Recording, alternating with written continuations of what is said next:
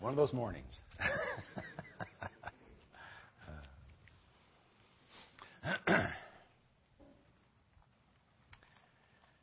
now, we live in a day of impersonalization. We are numbers, not names. We're statistics and averages. We're consumers and clients and even prospects.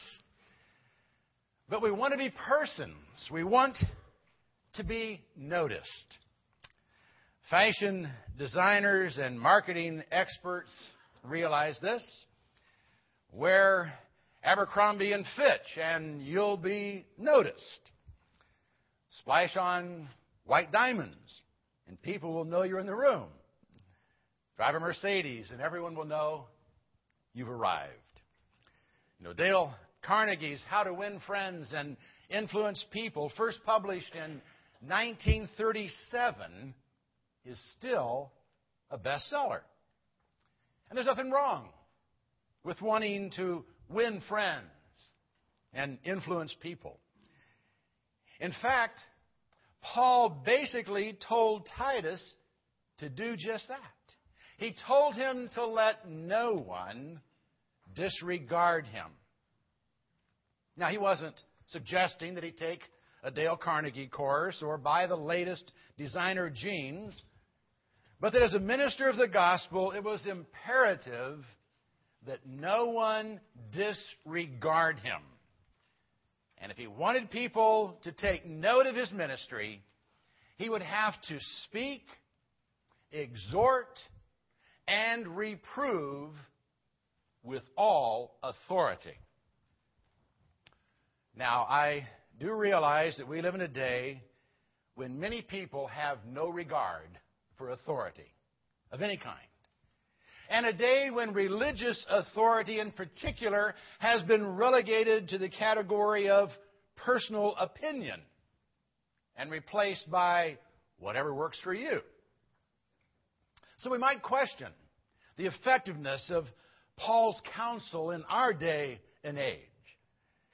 But those of us who still believe that God has spoken and that ultimate truth therefore does indeed exist have an obligation to share the truth that's been revealed. And we must do so with all the authority that comes from the God who revealed it. Now, that still doesn't guarantee that anyone will listen to us. But as God told Ezekiel, you shall speak my words to them whether they listen to you or not. And when commissioning him, he said, I am sending you to them who are stubborn and obstinate children. And you shall say to them, Thus says the Lord God. And as for them, whether they listen or not, for they are a rebellious house, they will know that a prophet has been among them. Even if the world rejects the message we proclaim, we must declare it with the confidence that comes from knowing that we are speaking the word of the Lord. Now, like John the Baptist, we may think we're nothing more than a voice crying in the wilderness. But if we would have even a chance of being heard, we must speak, exhort, and reprove with all authority. And that's exactly what Paul told Titus to do. These things speak and exhort and reprove with all authority. Let no one disregard you. Know, one of the most memorable advertising campaigns of the late 70s and early 80s included the tagline When E.F. Hutton talks, people listen. We remember it 25 years later. And of course, people would listen because they thought he had something to say. The ad writer did a very effective job picturing people stopping in their tracks whenever E.F. Hutton spoke because he knew what he was talking about. And, of course, he was going to tell them how to make money. But wouldn't it be nice to know that when we speak, people listen?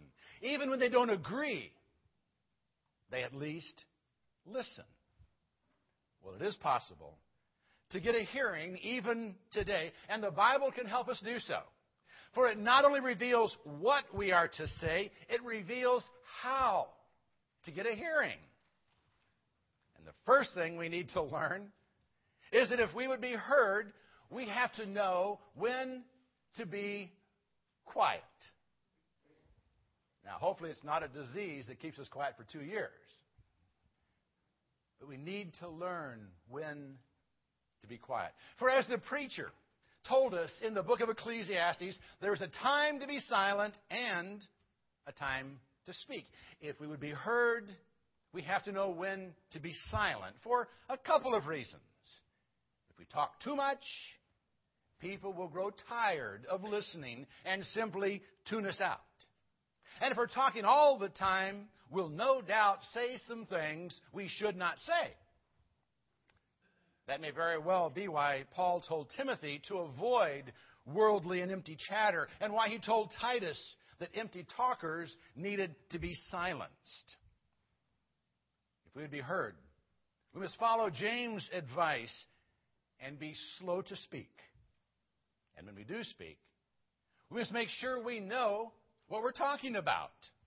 You know, how, how long do you listen to someone after it becomes obvious he has no idea what he's talking about?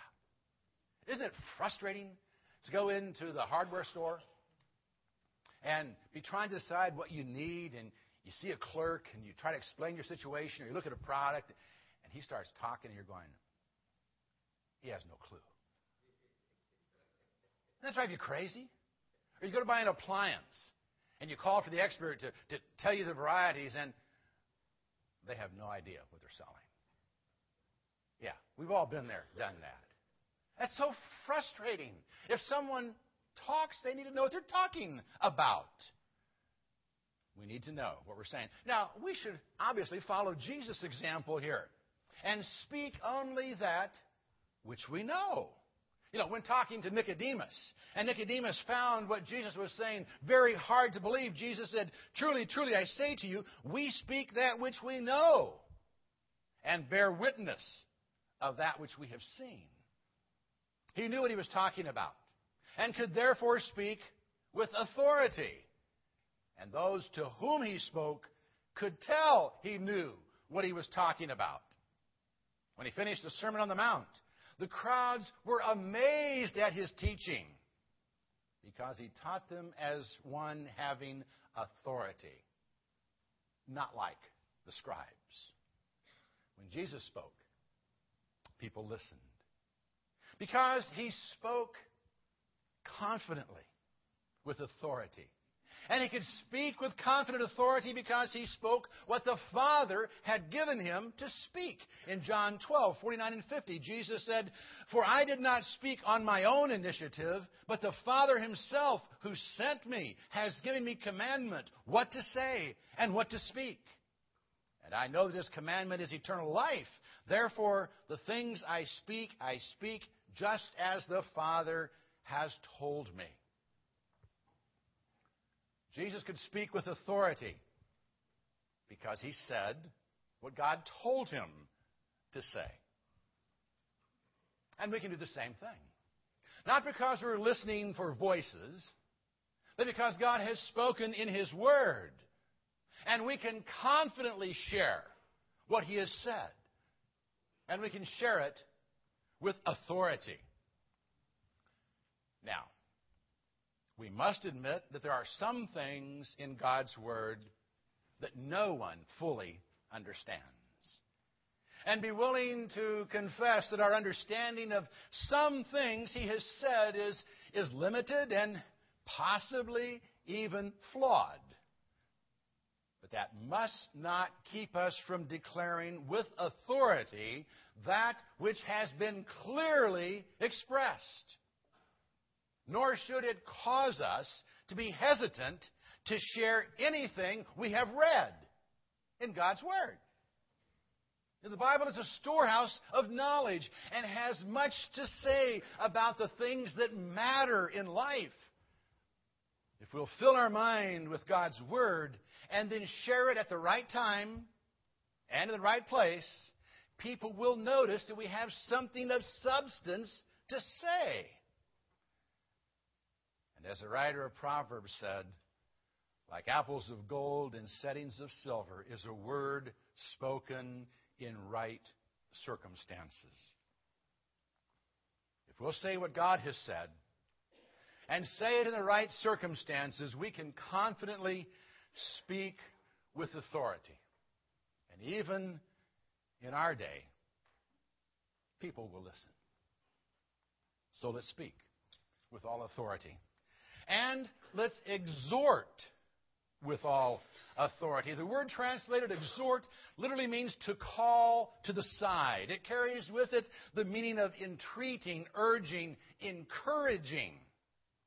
It generally has a positive connotation, encouraging someone to do something positive. Paul told Titus to exhort, to encourage with all authority. Something we should do as well. For as we read in Hebrews 10 24 and 25, let us consider how to stimulate one another to love and good deeds, not forsaking our own assembling together, as is the habit of some, but encouraging one another, and all the more as you see the day drawing near. We live in a pretty discouraging world, and it's easy for people to slip into despair, to, to give up hope. I think we all recognize this, and that's why we, we all try to be encouraging. And sometimes that's all that's needed. All that's needed is a, a pat on the back and a don't worry, everything's going to be okay. But when we hit bottom, we need something more. We need something with guarantees, not just an empty, hang in there, it's going to be fine. We need something with substance to use in encouraging people. Guarantees. Guarantees about the future. And the only one who can make guarantees about the future is the author of the future. And fortunately, he has spoken. So if we would exhort with authority, with confidence about the future, we exhort, we encourage with God's Word. Now, we have to be careful here. Careful to say only what the Bible says and nothing more. Now, sometimes we get carried away, and in an attempt to encourage someone, we promise things that God never promised in His Word. Things we think He said or wish He'd said. I hate it when that happens. When people say, oh, God will do this and this and this and this. And then when he doesn't, someone goes, but you said. How destructive that, is that of faith? Speak only what God has said. Don't give empty promises. Don't make him look like a liar. Speak the truth that's been revealed. Know, Paul told Titus that elders, those who would shepherd God's people, must exhort in sound doctrine. They're to hold fast to the faithful word and to say only what the Bible says. And what the Bible says is enough. The Scriptures don't need our embellishment to bring hope. In Romans 15:4 we read, "For whatever was written in earlier times was written for our instruction, that through perseverance and the encouragement of Scripture we might have hope." It's through the encouragement of Scripture that we have real hope. Hope that is guaranteed by the very Word of God. So if we would offer real encouragement, let's exhort with Scripture. Let's encourage people with the fact that I can do all things through Christ who strengthens me. Let's encourage them with the fact that God causes all things to work together for good to those who love God, to those who are called according to His purpose. Encourage them with the fact that no temptation has overtaken you, but such as is common to man, and God is faithful who will not allow you to be tempted beyond what you're able, but with the temptation will provide the way of escape also, that you may be able to endure it. That is the way we encourage with all authority. We encourage and exhort with the promises of God. If we'll do that, people won't disregard our words of encouragement because they will be God's word of encouragement. And finally, reprove with all authority. Now, the word reprove carries with it a negative connotation and has to do with correction.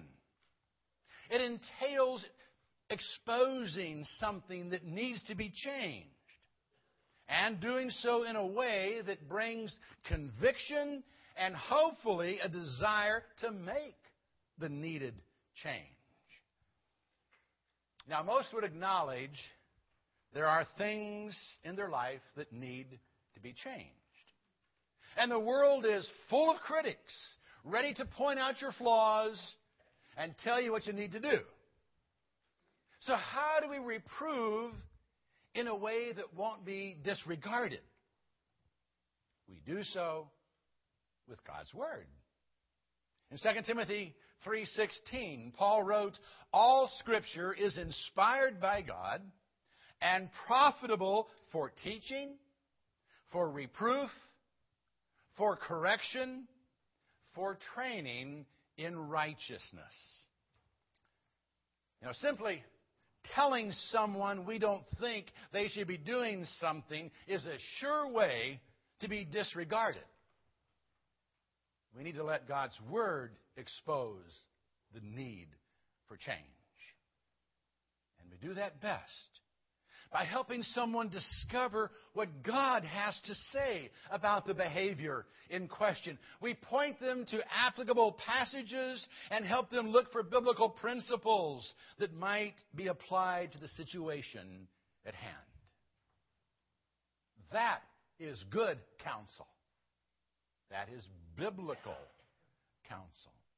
And if the one we are counseling has respect for the Word of God, that's the kind of counsel that will be heeded because it comes from God, not from us.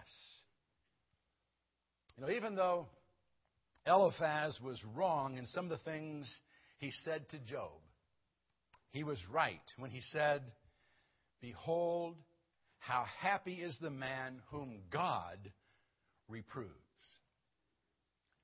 If we would be regarded when confronting someone with a need for change, when reproving them, we need to let God's Word do the reproving. It should be obvious that we're basing our counsel on God's Word, not our thoughts and opinions. If we'll do that, people will listen. Some will respond if they know the counsel we offer is coming from God and not from us. If we would speak, exhort, and reprove in a way that no one would disregard us, we must speak God's word. We must exhort with God's promises, and we must reprove with God's warnings and instruction. If we'll do that, we will play a significant role in other people's lives. And we will gain a sense of purpose, of value, and of importance in our own. because we will be helping others discover God's will for them. And we will be sharing with them what God can do. It's an old song we haven't sung for a long time. It's not in our hymnal. It is no secret what God can do. And it shouldn't be a secret. Why do we keep it to ourselves? Let's speak. Let's exhort. Let's reprove with all authority because we are speaking, encouraging, and reproving with the Word of God. Now, if we'll do that, only those who disregard God will disregard us.